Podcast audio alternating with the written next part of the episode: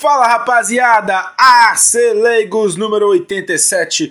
Eu sou Gabriel Rocha e estou aqui para falar sobre a vitória do Arsenal sobre o Sevilha em casa, 2 a 0 lá no Emirates Stadium. Ganhamos tranquilo e vamos aqui dissecar um pouco mais sobre o jogo, alguns detalhes que passaram, alguma coisa para debater. Não tô sozinho, tô com o meu companheiro de sempre, Guilherme Silva. Boas-vindas e ganhamos, né? Tranquilo. Isso aí, cara. Vitória tranquila, né? Um forte abraço aí em primeiro lugar a todos que irão nos escutar.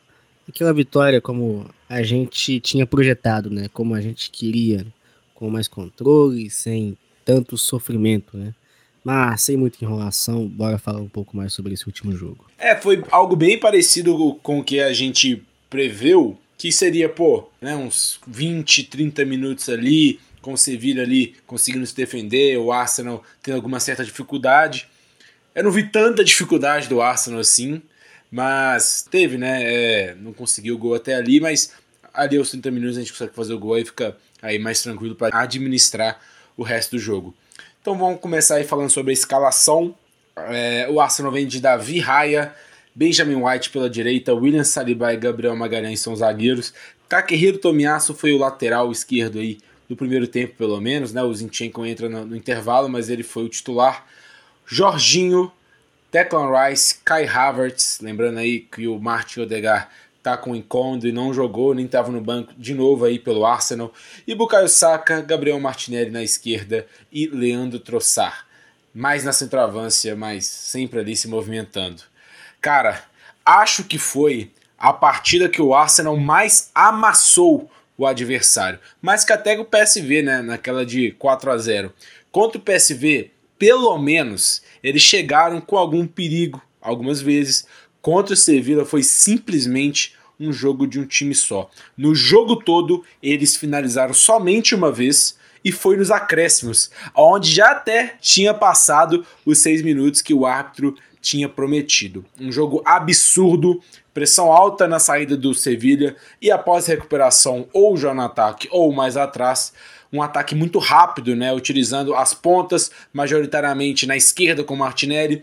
O primeiro tempo do Arsenal foi com 72% de posse de bola e a vida dos jogadores do Sevilha foram realmente um inferno nessa situação, onde o caso era rifar a bola ou perder no campo de defesa, né? Sim, sim. É, é muito, muito a tônica desse. Não só desse primeiro tempo, mas panorama do jogo em geral, né? Uhum. Mas falando estritamente da primeira etapa, cara, para mim o principal pilar de sustentação, não só do jogo de você ter domínio do território e criar também novas é, ações ofensivas, passa pela, pela transição, né? transição defensiva, pelo comportamento sem bola, que para mim foi o principal é, aspecto positivo do Arsenal, sobretudo no primeiro tempo. Tanto é que o primeiro gol sai de uma recuperação, né?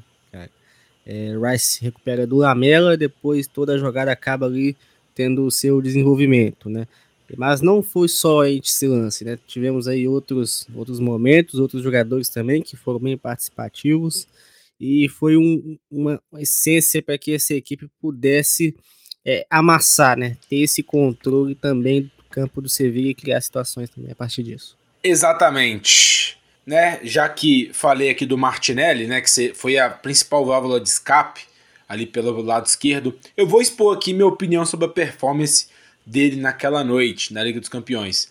Cara, tadinho do Juan Luis Sanches, né, o lateral direito, que foi exposto no mano a mano com o Martinelli, que foi muito inteligente. Como sempre tinha alguém do Sevilla cobrindo ali uma possível passada por dentro do Martinelli, ele tinha sempre o fundo como a melhor opção e simplesmente ele passava todas no marcador. Um nível altíssimo, onde ele parecia simplesmente imparável. Mas agora vem a crítica. Em todas essas situações que eu vou dizer aqui, que foram no mínimo umas 5, 6 vezes, né, que ele teve esse fundo é, livre para atacar. Cara, sempre quando ele conseguia passar ali do, do adversário, ele, em vez de procurar um passe mais lúcido, né, dentro da área, para uma chance mais clara, isso não acontecia. Ele abaixava a cabeça e parecia realmente que cruzava de qualquer jeito, né, esperando que alguém cabeceasse. mas isso não aconteceu. De 12 cruzamentos no jogo, o Martinelli acertou apenas um. Ele simplesmente não gerou nenhuma finalização ou chance clara nessa situação aí de mano a mano, ele ganhando no fundo. Mas claro que nem tudo é ruim, né? Nem tudo são rosas, nem tudo é ruim. Eu acho que realmente o Martinelli ter sido tão on fire, imparável nesse jogo, não foi em vão por causa da não produção que teve, né? Acho que ter essa válvula de escape sempre agredindo o adversário impacta muito no jogo. Abala a confiança da defesa, faz eles correrem ali atrás de nós, causando exaustão Cara, imagina num jogo mata-mata com isso acontecendo, com um time né, de um nível parecido com o nosso, indo mais pro jogo e deixando um espaço a mais nessa situação do Martinelli do mano a mano. Acho que o estrago seria ainda muito maior, né? Porém, espero que o Arteta e toda a comissão de scout faça o Martinelli ver todos esse vídeo, né? Comer esse comendo esse vídeo, tomar um banho vendo esse vídeo e sempre auxiliando ali a melhor forma de atacar e transformar mais ainda essas descidas do Martinelli em gols e assistências. Acho que isso né, vai ser primoral. Acho que já está acontecendo, né? É algo que Sim. eles estão trabalhando com o Martinelli. Com certeza. E isso que eu tava conversando com a Giovana hoje, você aí que já viu o Our Notting do Arsenal, onde tem um Carlos Cuesta, que é o, o assistente ali, mais comunicativo com os jogadores, tipo, a gente consegue mentalizar o Carlos Cuesta, tipo, com um tablet na mão e mostrando, Martinez, você viu isso aqui errado, você viu o que você deveria fazer.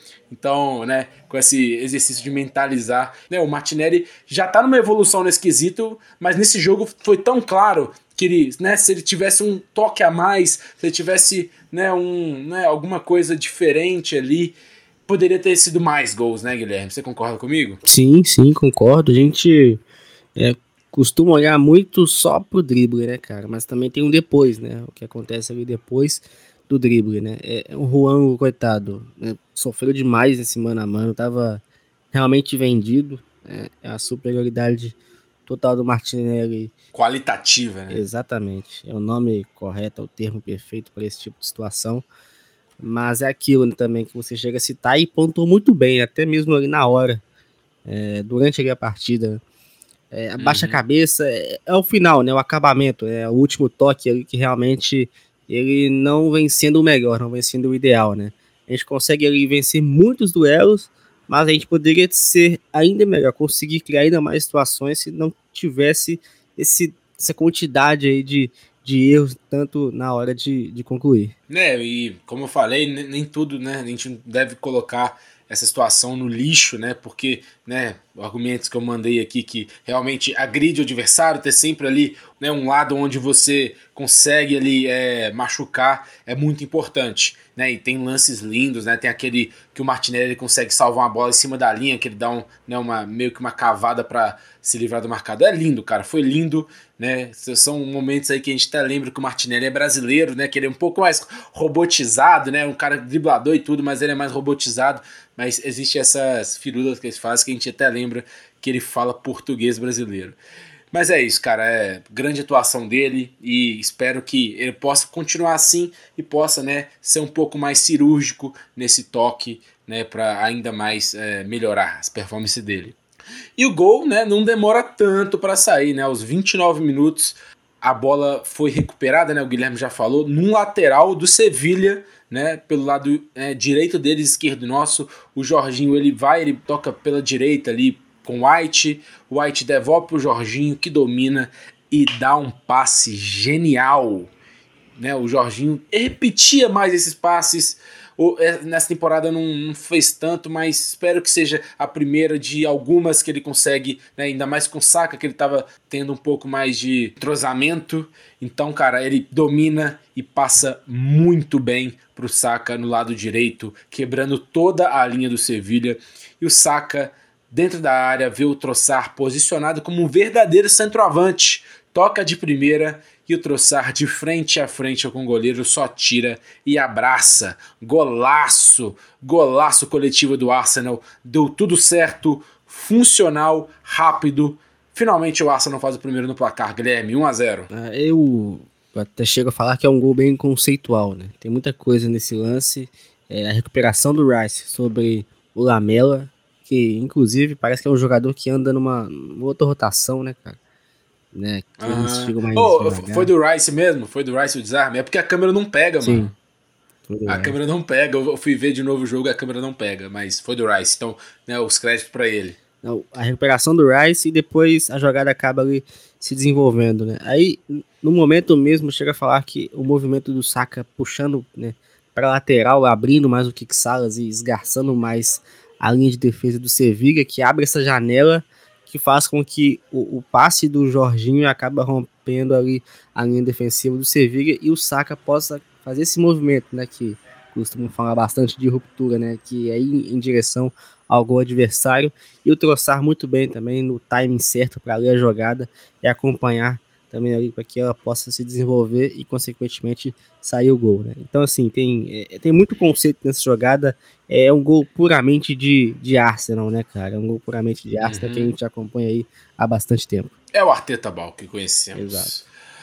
Outro problema sério que eu vi no time nesse jogo foi a quantidade abissal de chutes errados. Foram 11 finalizações, 3 certas, né? O gol, é, os dois gols e uma batida ali do Zinchenko, uma bloqueada e 7 erradas. Sete finalizações erradas que algumas eu vi né, tendo um pouco mais né, quase gol e tudo, foi perto, mas uma grande quantidade também aí de, de bolas que poderiam ter sido um pouco mais bem colocadas e não foram.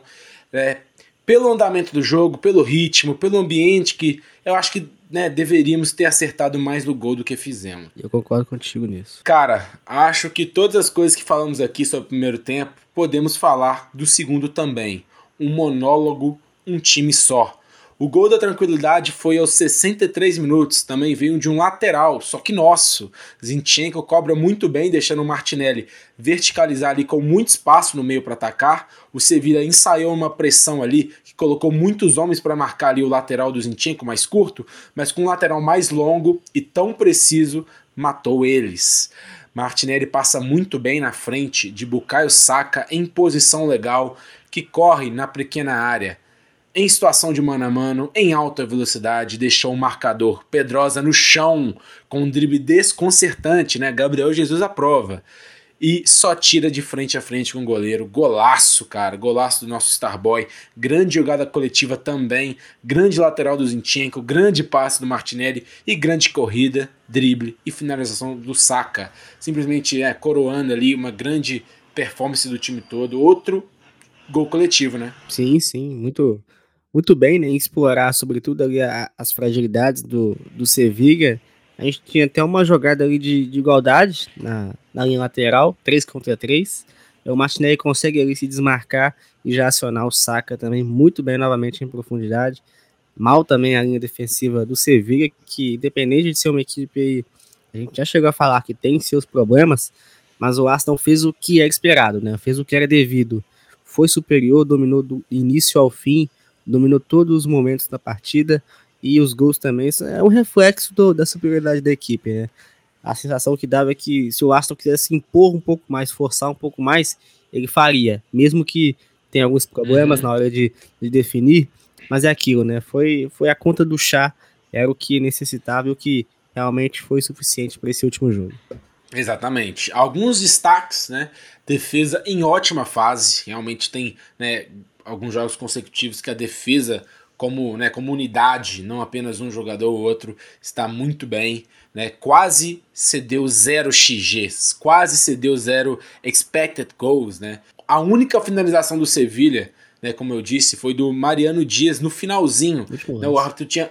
Né, o árbitro tinha dado seis, já tinha seis e tanto. Ele poderia ter finalizado ali, não finalizou. Né, o Mariano Dias chuta ali uma bola fraca, né, um pouco mais de longe no meio do gol, grande defesa, grande defesa não, fácil defesa do Davi Raia, né, que finalmente a gente consegue ter um pouco de paz, né, não tem gente cornetando Raia aí na internet, um pouco de paz aí pro espanhol. Que é, tem alguns destaques que eu queria falar de jogadores, né? William Saliba, eu confiaria minha casa a você, William Saliba. Lindo desarme na bola com o atacante situação de finalização em cara a cara com o goleiro no primeiro tempo. Grandes armas, sempre, né, um jogo sim, um jogo não, ele sempre tem essa, né, esse desarme na hora H, um jogador acima da média, todos sabemos. Zinchenko que entrou no intervalo, né, participou muito do ataque quando, né, ele conseguiu estar em campo. Né? A gente sabe que ele está tendo uma, uma dificuldade tremenda aí de jogar 90 minutos, mas ele entra ali. Teve uma finalização para o gol perigosa. O lado esquerdo parecia até mais do que só o Martinelli, como estava ali no primeiro tempo. Melhor partida do Jorginho, na minha opinião, pelo Arsenal. Foi muito bem, não só pelo passe, foi muito tranquilo, conseguiu ali participar é, das pressões, não, não deixou o Sevilla caminhar até, até o ataque com paz. Kai Havertz, o mais discreto do meio para frente, mas gostei da atuação e da, e da, agressividade dele. Uma finalização ali que passou muito perto, o chute forte. Eu espero disso mais dele. Acho que ele está tendo mais confiança para tentar essas jogadas e isso é legal. E por último ali um Troçar que às vezes estava por dentro, às vezes no lado esquerdo. É um faz tudo, cara. É um faz tudo, só que faz tudo muito bem. É, o Troçar é um ótimo jogador, um ótimo 12 jogador ali para ter que entra no time titular e parece que nem tem algum desfalque, né? Porque ele, ele é muito bom para ser reserva e ele só não é titular porque a gente tem outros jogadores também muito bons para ser reserva. Sim. Então é, é, inacreditável, é um elenco ali. Tem alguns problemas sim, mas pelo menos ali com o Troçar na posição dele, a gente tem como confiar. Tem algum destaque aí ou ponderar um destaque que eu, que eu já fiz? Não, só falar que o Arsenal foi para esse jogo bem desfigurado, né, cara? A gente olha pro uhum. banco, assim, né? Faltavam ali muitas, muitas peças importantes. E só para finalizar sobre o Troçar, que eu vi um comentário hoje bem, bem pertinente, em relação ao Enquetear também, né? A gente, se for olhar na parte associativa, o Troçar é mais similar ao Jesus do que o Enquetear. É isso aí pro desenvolvimento ali, do uhum. ataque é, de associar com o Martinelli com o Saka, é, o Troçar é o, o, nome mais adequado para isso, né? Quem sabe pode, possa ter uma continuidade é, e acho que seria até melhor também, visto que visto que já rendeu e o que pode produzir também com esses dois jogadores ao seu redor. Com certeza, eu acho que em jogos mais importantes, o Troçar tem que ser o número um, com certeza, ele precisa ser. Então é isso, né? né? Mais curtinho, porque, pô, cara, foi um monólogo do Arsenal muito bem. Eu acho que dá para ser mais tranquilo aí nessa análise. Não tem muita coisa para falar. Então já vamos aí falar sobre classificação. O Arsenal é o primeiro lugar com nove pontos ali na, no grupo da Champions League. O PSV ganha do LAN. Aí isso embola um pouco mais ali no meio, não pra gente, né? A gente tem é, quatro pontos a mais, a gente tem nove, o LAN e o PSV tem cinco pontos. A gente já pode ali decidir nessa classificação com um empate diante ao LAN em casa, né? Esperamos a vitória, obviamente, mas com um empate a gente já classifica, né? E com uma vitória a gente já consegue esse primeiro lugar. E tá tudo, né? Tá se desenhando aí muito bom pra gente. Ao contrário de alguns clubes ingleses, né, cara?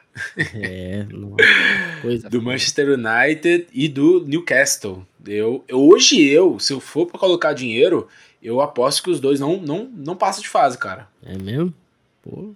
Sim. O United ele precisa ir lá na Turquia ganhar do Galatasaray, onde ele já perdeu em casa. E ele enfrenta o Bayern de Munique, obviamente já classificado, em casa. Mas mesmo assim, eu acho que o Bayern de Munique não tem essa não. Tipo, nossa, vou, vou deixar um, um, time reserva ali para talvez o United né, classificar. Eu acho que o Bayern de Munique tem muito essa mentalidade de, pô, vamos eliminar um time que pode ser um perigo no futuro. Né? Eu acho que ele não ganha nenhum, nenhum dos dois jogos, né, o United, na moral. Eu também tô contigo. E o, e o Newcastle, ele ele enfrenta o Milan em casa, né? O Milan que ganhou do PSG, tá? Sendo um time muito mais perigoso. E enfrenta o PSG fora. Então não só. Não, cara, são duas pedreiras para cada time. Eu acho sinceramente que os dois não vão classificar. Né? Só restando ali o Arsenal e o City né? nesse mata-mata da Champions. Mas vamos aqui falar sobre o próximo jogo do Arsenal pela Premier League. A gente. É, né, cara? Depois de tantas ali é, jogos difíceis, vamos enfrentar o Burley dentro de casa, o penúltimo time, o time mais vazado, não, não, o mais vazado é o Sheffield com 30, mas o segundo mais vazado, que é o Burley com 27, né? É, e é o time que, que tem o pior ataque, né? Isso aí é verdade. Tem oito gols, pior ataque aí. O Burley é um time que, né, do Company, a gente sabe que fez uma baita Championship ano passado. Mas, cara, chegou na Premier League, não fez muitas contratações, é um time ali que tenta jogar. O, o, o, pior, o pior é isso, né, cara? É um time que tem peças não tão boas e tenta jogar. É um time que né, não, não é que é ruim, eu acho que é ruim por curto prazo. Talvez por longo prazo seja algo né, que firma mais uma identidade, tanto do treinador, tanto do time. Mas, cara, é difícil você pegar um, um Arsenal e eles, com certeza, eu não vejo o Burley se fechando totalmente. E a gente espera ali algo parecido com o que foi com, contra o Sheffield, né? Sim, exatamente. É mais nessa linha de, de maneira de jogar, né? O, o Brighton, antes de, de se consolidar, passou muito por isso, né, cara? Teve muito ameaçado, uhum. inclusive com, com o Graham Potter no comando, mas é aquilo. O Brighton é uma equipe que, vamos colocar aqui em prateleiras, né? Ele tá acima aí é, é do Burnley no quesito financeiro, né, cara? O Burnley já Sim. tinha problemas desde a época do Xandais, ficou até muito tempo na Premier League, e agora então, tendo uma maneira de jogar ainda mais ousada, se expondo mais, é uma equipe que, em relação aos adversários, vai ser inferior tecnicamente e financeiramente, a tendência é que aconteça isso aí mesmo que, e, e o seu time seja engolido pelos, pelos rivais. Né? É, Burley vem de quatro derrotas consecutivas, ganhou ali do Luton Town fora de casa, a única vitória no campeonato, perde pro Chelsea, perde pro Brentford, perde pro Bournemouth, perde pro Everton, perde pro Crystal Palace pela última vez ali em casa. Então, cara, é, esperamos ali que a gente possa descansar ainda mais, talvez um Odegar que esteja já voltando, né, conseguir colocar alguns jogadores ali para jogar, talvez, né, descansar alguém ou outro. Porque a gente espera realmente um monólogo, outro monólogo e uma vitória bem tranquila do Arsenal. Não esperamos outra coisa. Queria falar também notícias ali do, do Fabrício Romano hoje que o Partey deve ficar muito mais tempo fora do que a gente imaginou. Deve até perder ali a Copa da África de Nações, né, que seria mais no meio ali da temporada. E, cara, ele, né, sabemos como é o Fabrício Romano, sabemos que a, né, o que ele tem de melhor ali é falar sobre a janela, e falou que o Arsenal está olhando como opção número um um jogador para jogar nessa posição do Partey, né? né? Que temos a Rice Jorginho, um número 6, um cara mais ali, um meio de campo mais defensivo, talvez. E ele né, falou um nome que seria o Douglas Luiz, do Aston Villa. Eu acho hoje impossível do Arsenal conseguir o Douglas Luiz. Eu acho que só não seria impossível se o Arsenal desse muito dinheiro para Aston Villa. Por muitas razões, né?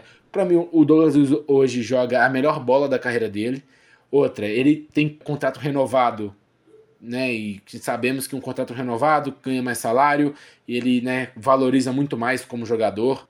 Por isso, o, é muito difícil a gente ter é, o Douglas Luiz hoje, né? ainda mais porque tá num time bom como Aston Villa, tá brigando por G4 e é realmente um time muito funcional que eu, né, perde agora, perdeu ali pro Forrest, mas né, eu acho que foi apenas um, um acaso, porque o time realmente vai ganhar a maioria de seus jogos ali, porque é um time muito bem treinado e vai tirar pontos dos times ali é, de ponta de tabela. Então, muito difícil pegar o Douglas Luiz. Mas, cara, um André. Eu sou muito fã do André. O que você acha do André do Fluminense? Ah, esse aí também sou fã demais, cara. Nossa cara, senhora.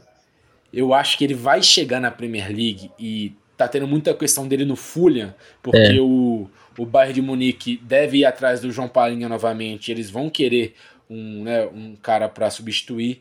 Cara, eu acho o André, cara, perfeito. Vai chegar na Premier League e vai ter um impacto imediato que os caras que não conhecem ele vão ter um susto. Porque ele domina tudo, tipo assim, tu, tudo que um, né, um meio campista faz, ele faz tudo bem, cara. Ele é Sim. muito bom, ele é muito bom, cara, ele é muito bom. E esperamos que o Arsenal, que já teve, né, teve alguns rumores ali, notícias de que o Arsenal enviou scouts na né, final da Libertadores, onde ele mais uma vez ele jogou muita bola. E cara, eu espero ali que que, que possa, porque eu acho que o Douglas Luiz não vai dar, não. Né? Tem outras também que a gente pode falar ali depois, mas é, o jogador que mais visado, que vai ser. Não vai ser caro, vai ser uns 30, é. uns 35. Eu acho que seria muito interessante ter ele é, no nosso elenco. Um sonho meu. Isso, e assim, a gente tem, né, tendo problemas com o Partey, uma opção como o André, nossa senhora, cara. Assim, tem que ir para cima mesmo e, e Opção barata, cara. Opção barata e o custo-benefício aí tende a ser bem grande. O retorno técnico aí tem tudo para ser enorme. Edu do céu. Edu que visitou o CT do, do Fluminense. É. E né, em outros também, né? Não só do Fluminense, mas esperamos que, né, que já tenha um pouco aí esquematizado, né? Pelo amor de Deus, vamos ali é, usufruir mais desse mercado brasileiro com tantos craques. Então é isso, cara. Vamos lá A gente enfrenta aí o Burley. É, é que dia? É sábado de novo, cara? Sábado, 11 horas. Pô, que bom, que bom. Que bom, eu gosto do jogo sábado, 12 horas. É. Um podcast ali um pouco mais curto, mas damos as informações que a gente precisava dar e ah, analisamos o que tínhamos que analisar. Então, e suas despedidas aí, Guilherme? É, esse jeito mais sucinto, né, mais resumido, mas pegando os principais pontos aí é que, é que tá ficando bem legal. Forte abraço a todos, né, que a gente possa vencer essa, essa próxima partida, né? Essa vitória do Sevilla já foi projetada e aconteceu da maneira que a gente havia dito e agora o jogo contra o Burnley também é, tem tudo para ir nessa mesma linha que o Arsenal possa vencer e continuar cada vez mais próximo lá de cima, não desgarrar nunca, porque a gente quer é a taça e tem que continuar lá em cima para isso. Exatamente. E não queremos a taça, queremos as taças. É isso, rapaziada. Valeu por ter escutado até aqui. Falou!